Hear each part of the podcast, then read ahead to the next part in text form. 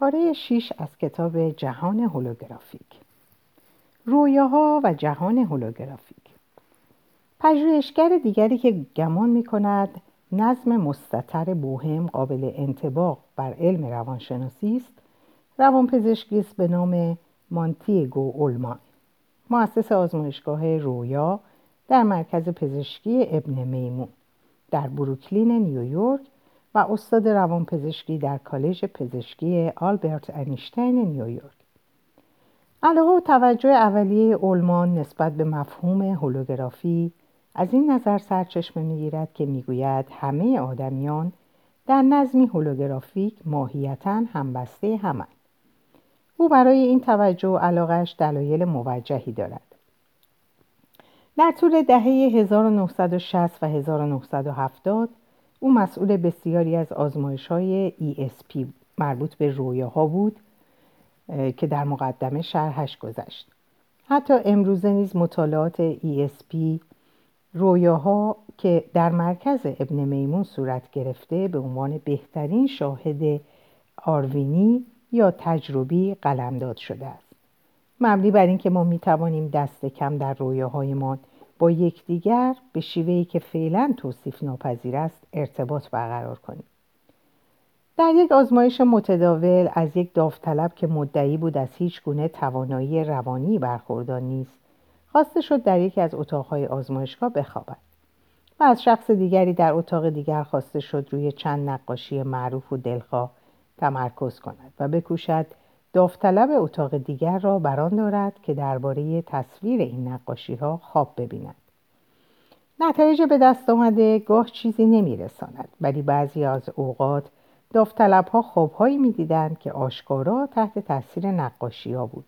فیلمسل وقتی نقاشی مورد نظر حیوانات تامایو بود یعنی تصویر دو سگی بود که دندانهای براق خود را خشمگینانه جلوی کپه استخوان نشان, نشان هم می‌دادند. آزمایش شونده خواب می‌دید در زیافتی شرکت کرده که سر میز شام گوشت به حد کافی نیست و هر کس زیرچشمی در حالی که با هرس و ولع به تکه گوشت خود گاز می‌زند دیگری را میپاید. در آزمایش دیگر تصویر هدف نقاشی بود از شاگال به نام پاریس از قاب یک پنجره. یک نقاشی با رنگهای روشن که مردی را نشان می‌داد که از پنجره به آسمان پاریس چشم دوخته. نقاشی خصوصیات غریب دیگری نیز داشت از جمله گربه‌ای با صورت انسانی. چند تصویر کوچک چند نفر در حال پرواز و یک صندلی مملو از گل. در طول چند شب متوالی آزمایش شونده مکرر درباره چیزهای فرانسوی خواب دید. معماری فرانسوی یک کلاه پلیس فرانسه و یک مرد در لباس فرانسوی که به سطوح مختلف خانه های یک دهکده فرانسوی خیره شده بود.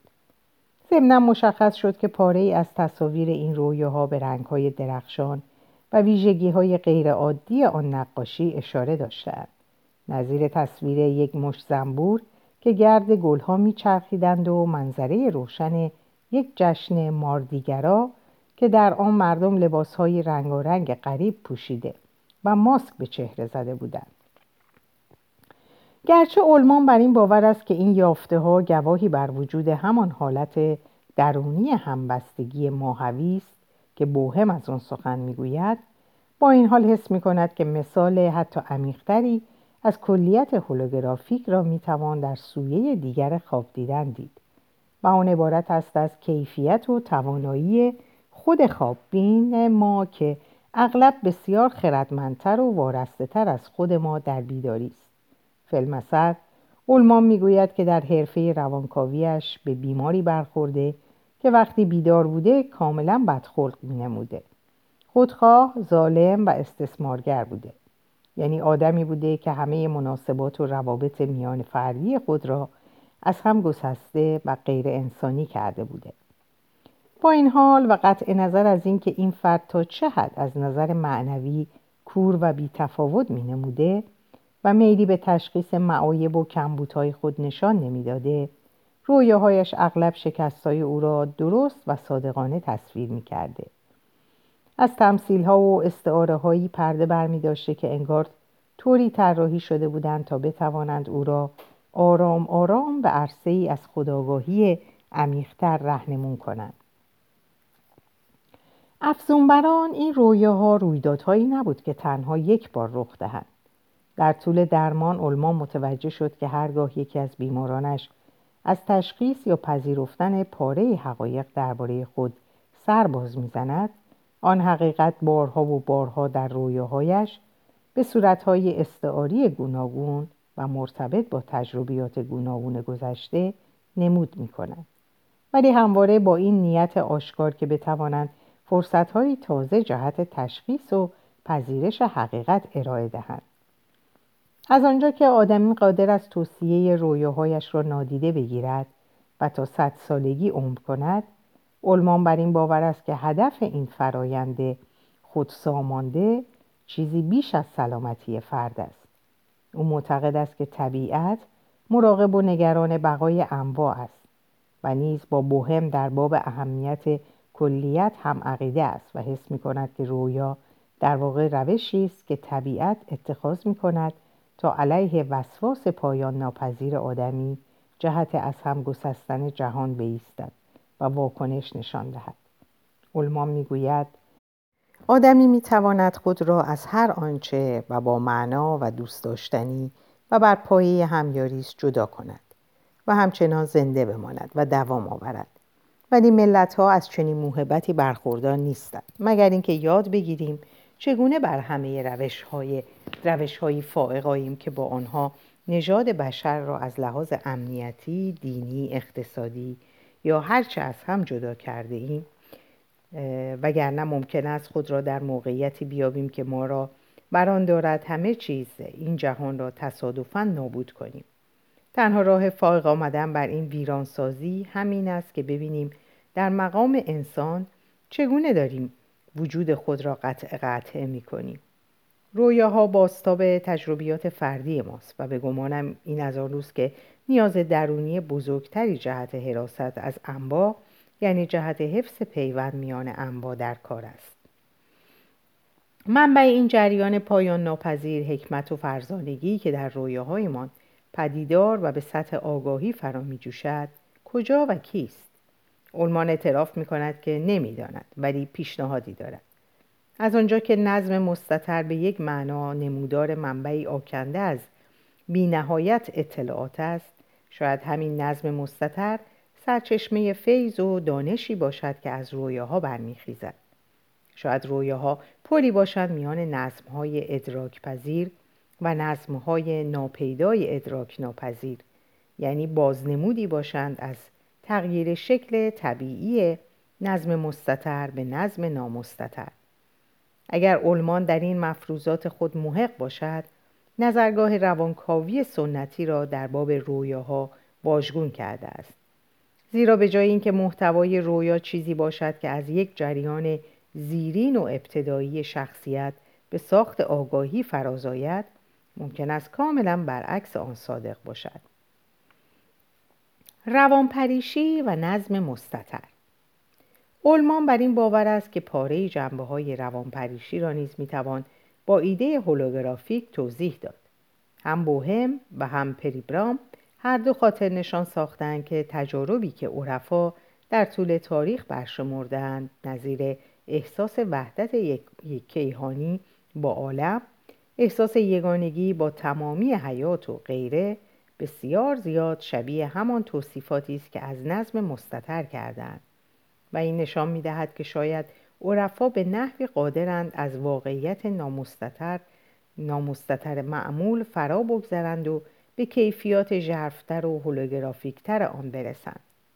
علمان بر این باور است که روانپریشان نیز قادرند پاره خصوصیات ساحت هولوگرافیک واقعیت را تجربه کنند اما از آنجا که روانپریشان قادر نیستند به تجربیاتشان نظم معقولی دهند این تجربه ها و بینش ها همچون هجویه دردناکی از آنچه عرفا اظهار داشتهاند نمود می کنند. برای مثال بیماران اسکیزوفرن غالبا از احساسهای اقیانوسی حاکی از یکتایی خود با جهان سخن می‌گویند ولی به شیوه سهرامیز و وهمالود مثلا می‌گویند که احساس از دست دادن مرز میان خود و دیگران را دارند.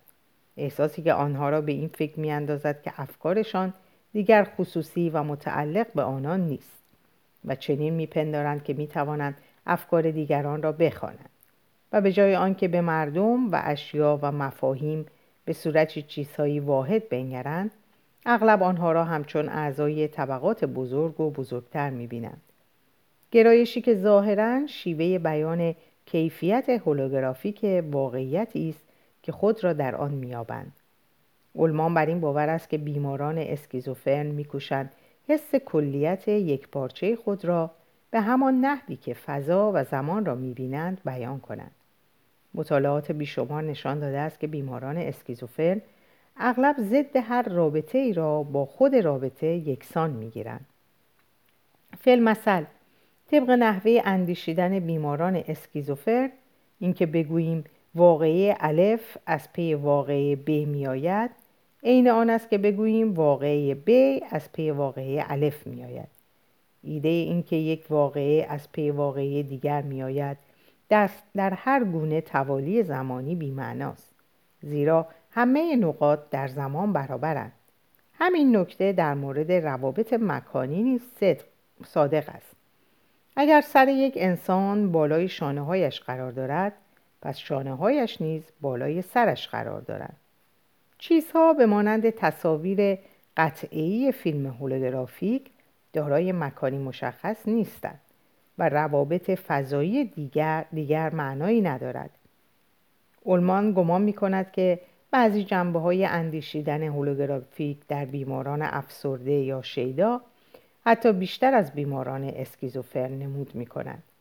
آنجا که بیمار مبتلا به اسکیزوفرنی از نظم هولوگرافیک فقط یک رویه نازک آن را می‌گیرد بیمار افسرده و شیدا عمیقا در آن فرو رفته و با توانایی های بیکران آن همزاد پنداری می کند. علمان می گوید او نمی‌داند با این همه فکر و عقیده که به طرزی توانکاه و کوبنده بر او وارد شده چه باید بکند.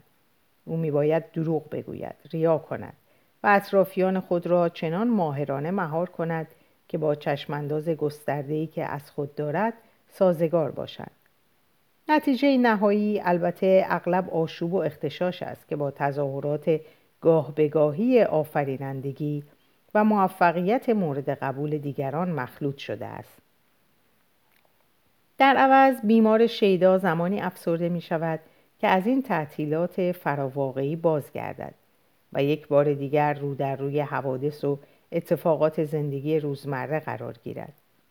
اگر این گفته صحت داشته باشد که ما همه وقتی خواب می‌بینیم با جنبه هایی از نظم مستطر برخورد می‌کنیم چرا این برخوردها همان تأثیری را که بر بیماران روانپریش می‌گذارد بر ما نمی‌گذارد.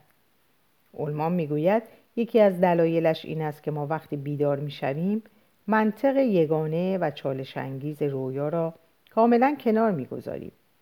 روانپریش به خاطر شرایط خاصش مجبور است این منطق را بپذیرد در حالی که همزمان باید بکوشد در واقعیت روزمره از عهده وظایفش نیز برآید. علمان در این حال این را هم اضافه می کند که وقتی ما خواب می بینیم اکثرا از یک سازوکار محافظ طبیعی برخورداریم که نمی‌گذارد با نظم مستطر بیش از آنچه توانش را داریم تماس حاصل کنیم. رویاهای روشن و جهانهای موازی. در این چند سال اخیر روانشناسان به قضیه رویاهای روشن بیش از حد علاقه من شدند. و آن نوعی رویاست که در آن رویابین آگاهی در بیداری کامل را حفظ کرده و از اینکه مشغول خواب دیدن است خوب با خبر است. علاوه بر عامل آگاهی رویاهای روشن از چند لحاظ دیگر نیز خصلت یگانه دارند. برخلاف رویاهای معمولی که در آن رویابین صرفا یک ناظر منفعل است در رویاهای روشن رویابین اغلب قادر است رویا را به طرق مختلف مهار کند مثلا کابوس ها را به تجربیات مطبوع تغییر دهد یا فضای یک رویا را عوض کند یا اشخاص و موقعیت های خاصی را فراخواند. رویاهای روشن بسیار بیش از رویاهای معمولی درخشان و سرشار از سرزندگی هستند. در رویای روشن کفهای مرمرین ساختمان ها به طور خوفناکی به نظر محکم و واقعی می آیند. گلها نیز به طور شگفتانگیزی رنگین و معطر و هر چیز دیگر نیز درخشان و به طرز غریبی پر از انرژی به نظر می آیند. پژوهشگران که رویاهای روشن را مورد مطالعه قرار می دهند بر این باورند که این رویاها به راههای جدیدی جهت تحریک رشد شخصیت به افزایش اعتماد به نفس و پیشرفت سلامت جسمی و ذهنی و نیز به تسهیل حل خلاقانه مشکلات می انجامد. در سال 1987 در اجلاس سالیانه مجمع مطالعات رویاها که در واشنگتن برگزار شد فیزیکدانی به نام فرد آلن ولف در سخنرانی خود چنین اظهار داشت که الگوی هولوگراف شاید بتواند به تبیین این پدیده غیرعادی یعنی رویاها کمک کند ولف که خود گاه بیننده خوابهای روشن بود بدین نکته اشاره کرد که یک قطعه فیلم هولوگرافیک در واقع دو گونه تصویر ایجاد می کند. یک تصویر مجازی که ظاهرا در فضای پشت فیلم قرار دارد و یک تصویر حقیقی که در فضای جلوی فیلم پدید می آید. یکی از تفاوت‌های این دو تصویر در این است که آن امواج نوری که تصویر مجازی را به وجود می آورند همواره از یک کانون وضوح مشخص دور و منحرف می شوند. همانطور که دیده ایم این پدیده توهمی بیش نیست زیرا تصویر مجازی تصویر مجازی یک هولوگرام همانقدر در فضا بعد و جسمیت دارد که تصویری در آینه ولی تصویر حقیقی یک هولوگرام از پاره امواج نوری ترکیب یافته که به یک کانون, کانون وضوح می‌رسند و این دیگر توهم نیست و تصویر حقیقی برخلاف تصویر مجازی در فضا بود و جسمیت پیدا می کند. متاسفانه به این تصویر حقیقی در کاربردهای عملی متداول هولوگرافی کمتر توجه می شود. زیرا تصاویری تصویری که در فضای خالی به وجود آمده نامرئی است و تنها زمانی مرئی می شود که ذرات قبار از میان آن عبور کند یا دود سیگار بدان دمیده شود ورف بر این باور است که تمامی خوابها در حکم هولوگرام های درونی هستند و خوابهای عادی وضوح کمتری دارند چون در واقع تصاویری مجازی هستند با این حال ولف گمان می کند که مغز نیز توانایی تولید تصاویر حقیقی را دارد و وقتی ما داریم رویاهای روشن می بینیم دقیقا همین کار را می کند. درخشندگی غیرعادی رویاهای روشن به خاطر آن است که امواج به هم می‌رسند نه اینکه از هم دور می‌شوند. ولف می‌گوید اگر آنجا که این امواج به کانون وضوح می‌رسند بیننده ای در کار باشد آن بیننده نیز در صحنه وارد می شود و صحنه ای که به وضوح دیده می شود او را هم در بر می گیرد و به این ترتیب است که آن رویا چنان شفاف تجربه می شود نظیر پریبرام ولف بر این باور است که ذهن ما توهم واقعیتی را که آنجاست از طریق همان فرایندهایی که بکسی مورد بررسی قرار داده می آفریند و نیز اینکه این فرایندها همان است که می‌گذارد بیننده رویای روشن دست به آفرینش واقعیتهای ذهنی بزند که در آن چیزهایی نظیر کف مرمرین و گلها همانقدر ملموس و واقعی بنماید که به اصطلاح جفت حقیقی و عینی آنهاست. در واقع ولف میپندارد که توانایی روشن دیدن در رویاهایمان داله بران است که شاید میان جهان کلی و جهان واقع در سر ما چندان تفاوتی در کار نباشد. ولف می‌گوید وقتی مشاهدگر و مشاهده شونده قادرند از هم جدا شده بگویند این مشاهدگر است و این مشاهده شونده که ظاهرا همان حسی است که وقتی روشنیم داریم آنگاه رویای روشن را ذهنی پنداشتن پرسش برانگیز خواهد بود. ولف چنین فرض می کند که رویاهای روشن و شاید همه رویاها به واقع رفتن به دیدار جهانهای موازی است. این خوابها تنها هولوگرام های کوچکتری هستند در میان هولوگرام کیهانی بزرگتر و پرشمولتر. او حتی پیشنهاد می کند که شاید بهتر از توانایی خواب روشن دیدن را وقوف بر جهان موازی نامید. ولف می‌گوید و من آن را وقوف بر جهان موازی می نامم چون بر این باورم که جهانهای موازی نیز نظیر هر تصویر دیگری از هولوگرام سرچشمه می‌گیرد. این ایده و سایر ایده های مشابه درباره ماهیت قایی رویابینی را بعدها با عمق بیشتری در این کتاب بررسی خواهیم کرد. گردش در ترن زیرزمینی لایتناهی. این اندیشه که ما می توانیم تصاویری از ناخودآگاه جمعی را فرا بخوانیم یا به دیدار جهانهای موازی و مشابه نائلاییم در برابر نتایج به دست آمده از پژوهشگر برجسته دیگری که تحت تاثیر الگوهای هولوگرافی بوده کاملا رنگ میبازد. نام او استانیسلاف گروف است. رئیس مرکز پژوهش های روانپزشکی مریلند و استادیار روانپزشکی دانشگاه پزشکی دانشگاه جان هاپکینز. پس از پیش از بیش از سی سال مطالعه روی حالات غیرعادی آگاهی گروف به این نتیجه رسیده که راه های کاوش و بررسی که از طریق به هم پیوستگی ماهوی هولوگرافیک در اختیار روانهای ما قرار گرفته فقط وسیع نیستند بلکه به واقع پایان ناپذیرند.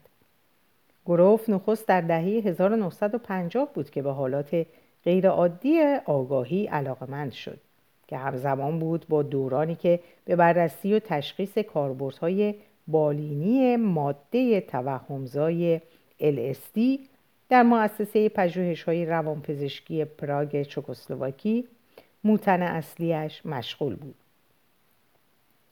هدف از این تحقیقات این بود که تعیین کند آیا اساساً LSD کاربرد شفابخش دارد یا خیر.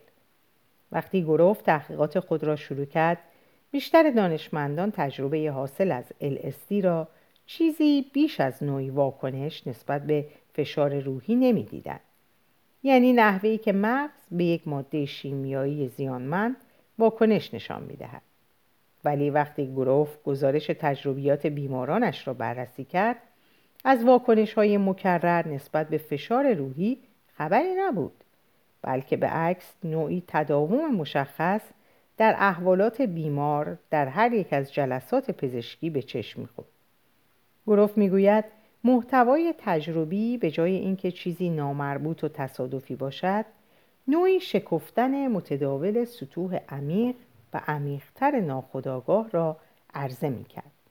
این مسئله نشان می‌داد که جلسات مکرر طرح مسئله LSD پیامدهای مهمی برای نظریه و عملکرد رواندرمانی در بر داشته و برای گروه و همکارانش انگیزه خوبی جهت ادامه تحقیقاتشان بوده است. نتایج تکان دهنده بود. به زودی روشن شد که جلسات پی در پی استفاده از LSD می توانست فرایند رواندرمانی را سرعت بخشد و زمان لازم جهت درمان بسیاری از اختلالات را کوتاه کند.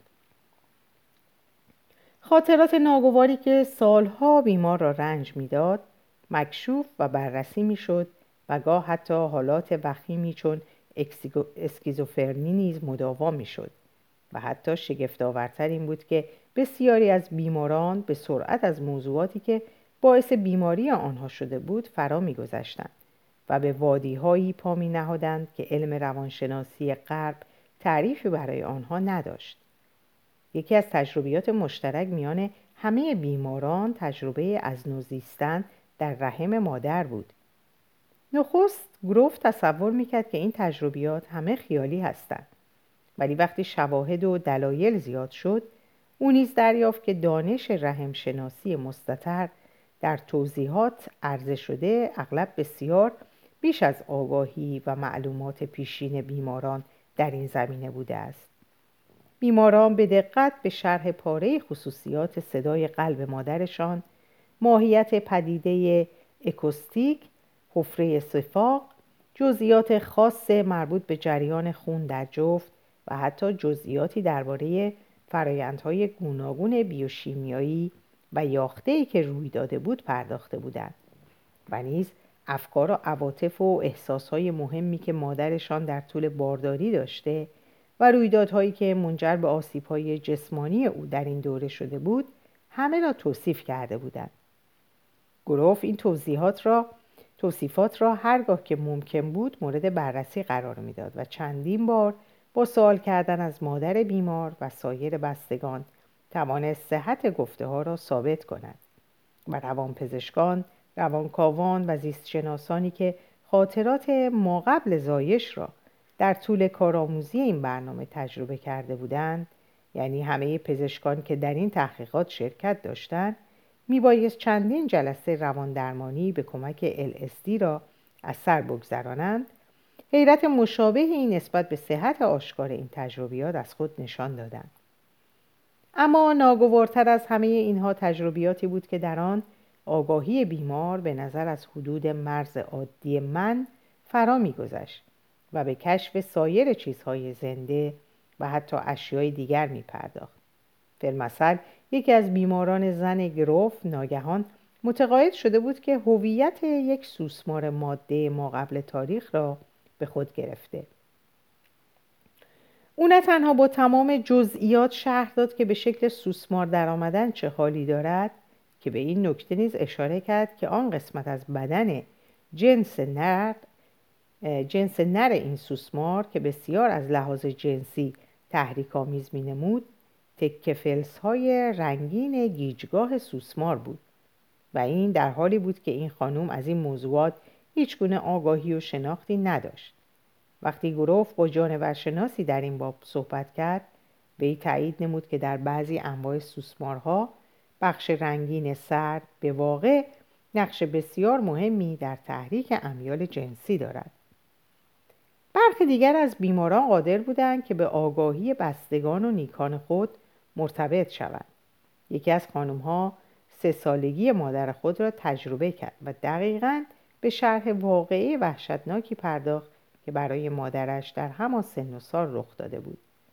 این خانم در این حال توصیفات دقیقی از خانه‌ای که مادرش در آن زندگی می‌کرد و حتی پیشبند سفیدی که به کمر میبست ارائه داد و همه این جزئیات را بعدا مادرش تایید کرد و اقرار نمود که تا کنون برای کسی آنها را تعریف نکرده است. سایر بیماران نیز به شرح دقیق دقیق وقایعی پرداختند که برای اجداد و نیاکانشان که سالها و حتی قرنها پیش میزیستند رخ داده بود. سایر تجربیات به یاد آوردن خاطرات نژادی و جمعی بود. آنها که اصل و نسب اسلاو داشتند شرکت در فتوحات چنگیزخان را تجربه کردند. در حال خلصه با بدوی های قبیله کالاهاردی رقصیدند. در مراسم پاگوشایی بومی های استرالیایی شرکت کردند. و به سان قربانیان عید قربان آستوک ها مردند. و این بار نیز توصیف اغلب مشتمل بر واقعیت های تاریخی مبهمی بود که با میزان سواد و نوع نژاد و آشنایی قبلی بیماران با این موضوعات اصلا نمی‌خواند مثلا یکی از بیماران نچندان با سواد جزئیات کامل و دقیق فن مومیایی کردن مصری ها را توضیح داد. و از شکل و معنای انواع تلسم ها و ظروف مختلف مقبره ها پرده برداشت و نیز لیست موادی را که در مومیایی کردن لباس ها به کار می رفت اندازه و شکل نوارهایی را که به دور مومیایی میپیچیدند و سایر ویژگی های مرموز و ناشناخته خدمات تدفین مصری را افشا کرد. برخی از افراد نیز بر فرهنگ کشورهای خاور دور متمرکز شدند. و نه تنها توصیفات جالب توجهی از ذهن و روح فرد ژاپنی، چینی یا تبتی ارائه دادند که به پاره تعالیم گوناگون مکتبهای داعو و بودایی نیز اشاره کردند. به واقع به نظر می آمد برای کسانی که تحت آزمایش های LST قرار گرفته بودند حد و مرزی جهت دستیابی به دانش و آگاهی مختلف وجود نداشت. اینان ظاهرا قابلیت آن را پیدا کرده بودند که بدانند چگونه در فرایند تطور می‌توان این یا آن حیوان و یا حتی گیاه بود. مثلا می توانستند تجربه کنند که چگونه می توان سلول خون بود اتم بود یا فرایند گرما هسته‌ای در داخل خورشید بود یا آگاهی تمامی سیاره زمین و حتی کل کائنات بود. افزونبران نشان دادند که قادرند از زمان و مکان فرا بگذرند و گاه به وجه مرموزی اطلاعات دقیق پیش آگاهانه گزارش کنند و حتی در حالات قریبتر گاه در سلوک مغزیشان به هوشمندهایی غیر انسانی برمیخوردند به موجودات بیتن و بدن به ارواح راهنما که از سطوح بالای آگاهی می آمدند و به سایر هستی های ورا انسانی به سایر هستی های ورا انسانی در مواقع دیگر داوطلبان به جاهای دیگری که به نظر می آمد جهانهای دیگر و سطوح دیگر واقعیت باشند سفر می کردن. مثلا در یکی از این جلسات به خصوص اعصاب خورد کن مرد جوانی که مبتلا به افسردگی بود خود را در جایی که به نظر بود و ساحت دیگری از واقعیت می آمد پیدا کرد جایی که به طور ترسناکی نورانی شده بود و با آنکه نمی توانست کسی را ببیند حس می کرد که دوروبرش پر از هستی های بیتن و بدن است ناگهان حضور کسی را بسیار نزدیک به خود حس کرد و با تعجب دریافت که وی دارد به طور دور آگاهانه یا تلپاتیک با او ارتباط برقرار می کند.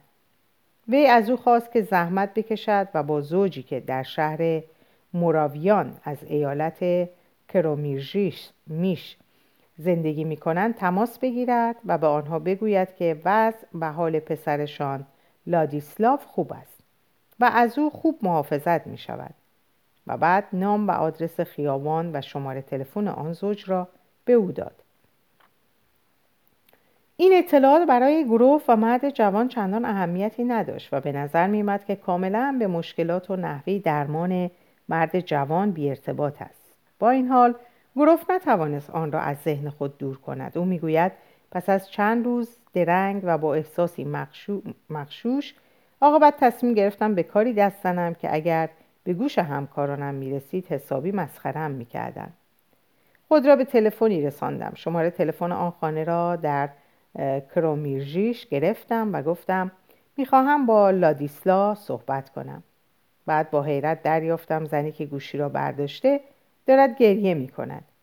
وقتی قدری آرام گرفت با لحنی بغزالود گفت که, که پسر ما دیگر با ما نیست. او سه هفته پیش دار فانی را ودا گفت. در دهه 1960 گروف به مرکز پژوهش های روانپزشکی میریلند آمریکا دعوت شد. مرکز مشغول مطالعات کنترل شده ای روی مصرف LSD جهت رواندرمانی بود و همین باعث شد که گروف بتواند به تحقیقاتش ادامه دهد. علاوه بر آزمون تاثیرات جلسات مکرر LSD روی افرادی که دچار اختلالات ذهنی گوناگون بودند، مرکز تاثیر آن را بر داوطلبین عادی نظیر پزشکا، پرستارها، نقاشان، موسیقیدانها، فیلسوفان و عالمان، کشیشان و متعلهین نیز مورد بررسی قرار داد. و گروف دوباره دریافت که همان پدیده باز از نو دارد اتفاق میافتد گویی داروی LSD نوعی سیستم زیرزمینی نامحدود در اختیار آگاهی انسان قرار می دهد. مجموعه ای از هزار توی تونل ها و راه های فرعی که در لایه های زیرین زمیر ناخداگاه قرار گرفته و هر چیز موجود در جهان را به هر چیز دیگر متصل می کرد. باری پس از هدایت سه هزار جلسه LSD که هر یک دست کم پنج ساعت طول می کشید و مطالعه گزارش های بیش از دو هزار جلسه که همکارانش هدایت کرده بودند گروف بیبر و برگرد متقاعد شد که اتفاق فوق‌العاده‌ای در حال وقوع است.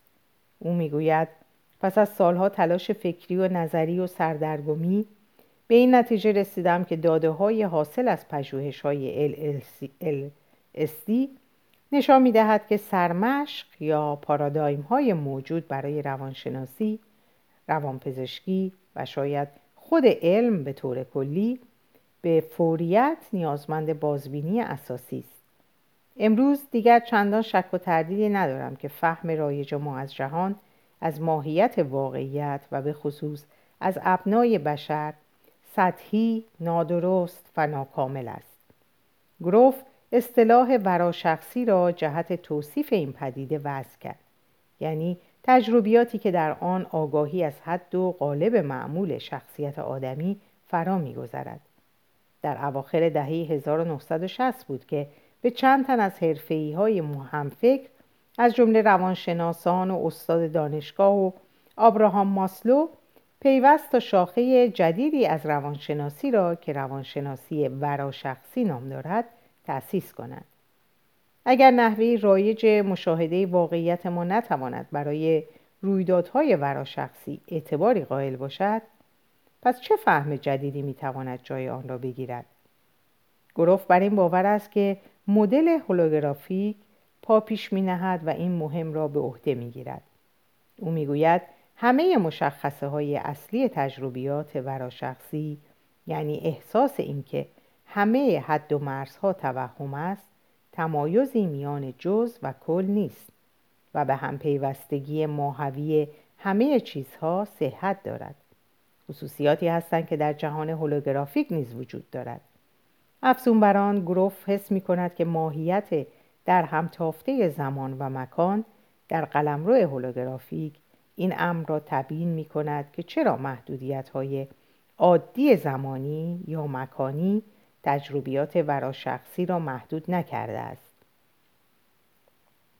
تصور گروف بر این است که توانایی بیپایان هولوگرام ها در ذخیره کردن اطلاعات و بازیابی آنها نیز همه دال بر این واقعیت است که بینش ها صور خیال و سایر پدیده های روانشناختی همه حاوی اطلاعات بسیار درباره شخصیت یک فردند تنها یک تصویر تجربه شده در جلسه LSD ممکن است در بردارنده اطلاعاتی درباره رویکرد کلی شخص به زندگی کلی باشد یا در درباره ضربه عاطفی شدیدی که در دوران طفولیت دیده یا اینکه چقدر برای خود ارج و احترام قائل است یا چه حسی درباره پدر و مادرش دارد یا درباره ازدواجش.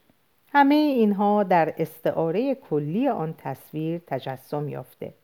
تجربیاتی از این دست به نحو دیگری نیز هولوگرافیک هستند. یعنی هر بخش کوچک صحنه ممکن است منظومه کاملی از اطلاعات را در بر داشته باشد. بنابراین تداعی آزاد و سایر فنون روان تحلیلی نیز که در جزئیات بسیار ریز صحنه اجرا می شود می تواند جریان سیلاسای داده های بیشتری را درباره افراد مورد آزمایش در اختیار بگذارد. ایده هولوگرافی را می توان برای خاصیت ترکیبی تصاویر سرنمونوار الگو قرار داد. چنانچه گروف می دارد هولوگرافی این را ممکن می سازد که یک سری نوردهی ها روی یک قطع فیلم صورت گیرد به نحوی که تصاویر تصاویر هر یک از اعضای یک خانواده بزرگ روی همان قطعه فیلم ضبط شود. وقتی این نوردهی صورت گرفت و فیلم ظاهر شد فیلم حاوی تصویر حاوی تصویر فردی است که نه تنها یکی از اعضای خانواده که همه اعضای خانواده را در آن واحد عرضه می کند. گروف می گوید این تصاویر ترکیبی اصیل بازنمود مدل دقیقی از نوع بخصوصی از تجربه وراشخصی است. نظیر تصاویر سرنمونی مرد کیهانی. زن، مادر، پدر، عاشق، دلغک، ابله یا شهید. اگر هر یک از نوردهی ها از زاویه اندکی متفاوت صورت گیرد به جای به دست آوردن تصویری ترکیبی از قطعه فیلم می توان چنان بهره برد که بتواند یک سری تصاویر هولوگرافیک را که به نظر می آید در هم جریان دارند تولید کند. گروف بران است که این نکته نیز جنبه دیگری از تجربه بسری است. یعنی گرایش تصاویر بیشمار جهت آشکار شدن در توالی سری یعنی پدیدار شدن یک به یک و انگار به یمن سحر و جادو و دوباره در تصویر دیگر منحل شدن.